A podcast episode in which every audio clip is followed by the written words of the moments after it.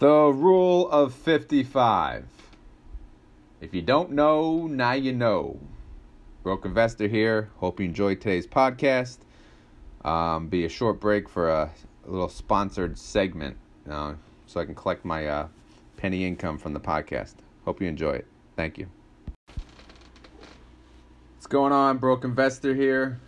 Making a nice and quiet podcast from home versus the typical bumpy noisy car ride. So, hope you enjoy it.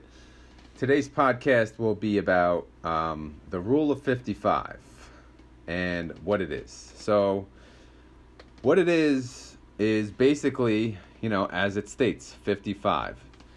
You can actually take out the money from your 401k and or 403b without penalty at the age of 55.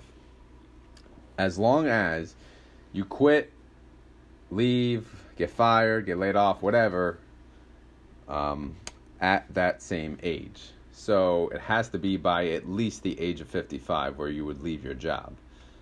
And then, again, you can retire. You can actually just work until 55, choose to retire at the age of 55, and take the money from your 401k like you normally would.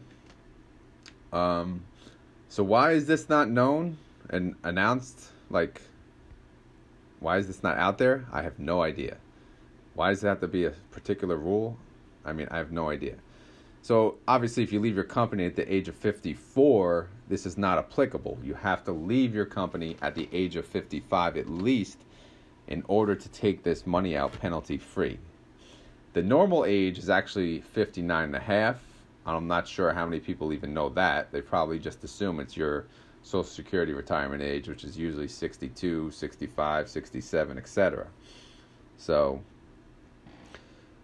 as I mentioned, so you can set goals to retire at the age of 55 and live off your 401k or 403b penalty free.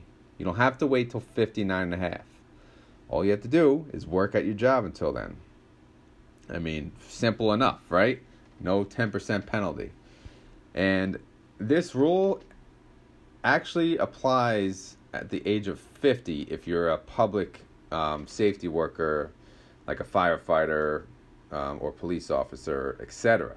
So even better for them um, if they have 401k or 403b. So as I mentioned, this was a you know quick podcast today, but I wanted to share what the rule of 55 is. So you no longer, you know, have to work until the age of 62, 65, even 59 and a half.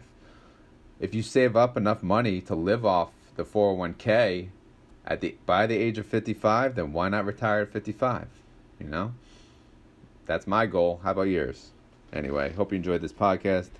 Short and sweet. I'm done. Later.